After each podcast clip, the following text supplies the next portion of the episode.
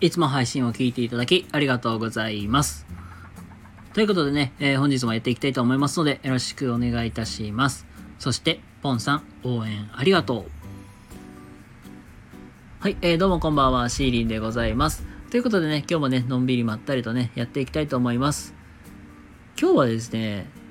これ、過去、なんか過去一で、ちょっと大げさなんですけども、あの大きな仕事って、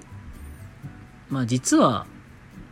なん結構予定通り進まないよっていう、そんな話をね、今日はさせていただきたいと思います。これはね、自分がね、ここ最近一番大きな学びになったかなっていう内容なんで、まあここはね、皆さんにね、シェアしていきたいなと思います。ということで、えー、っとね、もうお話ししていきたいと思います。はい、まあ、早速ね、もう今日の本題に移りたいと思いますが、今日はですね、大きな仕事って思った以上にすなんか進みが悪いよっていうそんな話をね、えー、させていただきたいなと思います。で、あの皆さんね、あの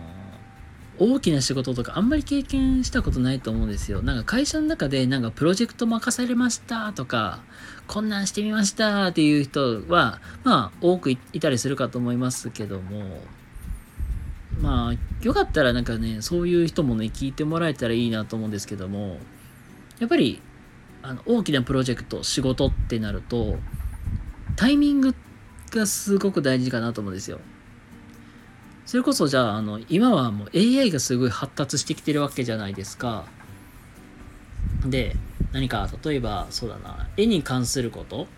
うーん、例えば、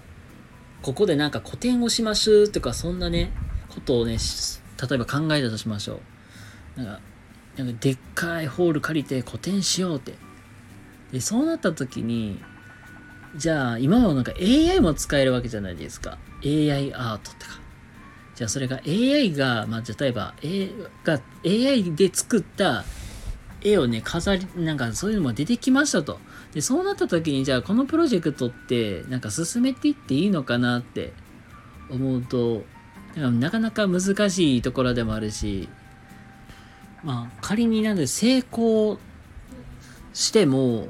結局、なんか次やった時に負けるやろうなとか、うん、逆になんかもう、なんか誰でもかけ、かけちゃうから結局なんかその古典をする価値みたいなのないよね、みたいな。なんかそういうこともあり得るわけじゃないですか。で、やっぱり使われる予算とかも大きいわけやし、で、やっぱりなんか、その際に GO、ストップ、この、まあ、指示、判断を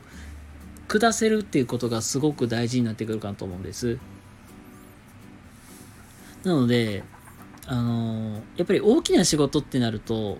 本当に、ね、さっきも言いましたけども、なんか予算も大きいし、そこに使われる人、まあ人もまあかなり割かれるわけだし、で、そうなってくると、なかなかやっぱり、まあうまいこと進まない。まあそういう物理的なところもあるし、人的な要因もあるし、まあいろいろともうなんか、あの、絡んでくるからなかなかうまいこと進まなくなっちゃうんですよ。で、やっぱりここで大事になってくるのって、その、やっぱり大きな仕事ほどなかなか進みにくいよっていうのをちゃんと把握しといて、で、場合によってはやっぱり止める勇気、ブレーキを踏まなきゃいけないっていう勇気も出てくる。まあ、そういうなんか判断や指示も考えていかなきゃいけないよっていうところなんです。なので、なんか、うんななんでこのプロジェクト全然進まねえんだっていうか、ね、ちょっとなんか焦りを感じてる方とかね、ちょっとイライラする、イライラしそうやなっていう方とかね、いましたら、あのー、別の仕事もね、同時並行にやっていって、まあ多分ね、焦る原因っていろいろあると思うんですよ。収入がないとか、もしくは、あのー、生活していくのでややっととかのもあると思うんで、できるだけなんていうかな、その、ど、大きなやつが飛んだしても、なんとか食べていけるような、まあそういう収入口も作っておいた方がいいかなっていう、そんな話でございます。はい。なので、今日の話をね、ざっくりまとめていきますと、まあ、大きな仕事ほど、実は、やっぱり予算であったり時間とか人も使われてるよと。で、これって大きなやつほど、意外と実は、うん、止まりやすい。自分一人だけやったらさ、もう全然自分で調整できるからいいけど、大きなプロジェクトほど、人もそうやし、時間もお金も限られてくる。場合によったら、一人の一人がミスして、だいぶなんか進行が遅れるとか、まあそういうことも考慮していきながら、やっぱり大きな仕事って進めていかなきゃいけない。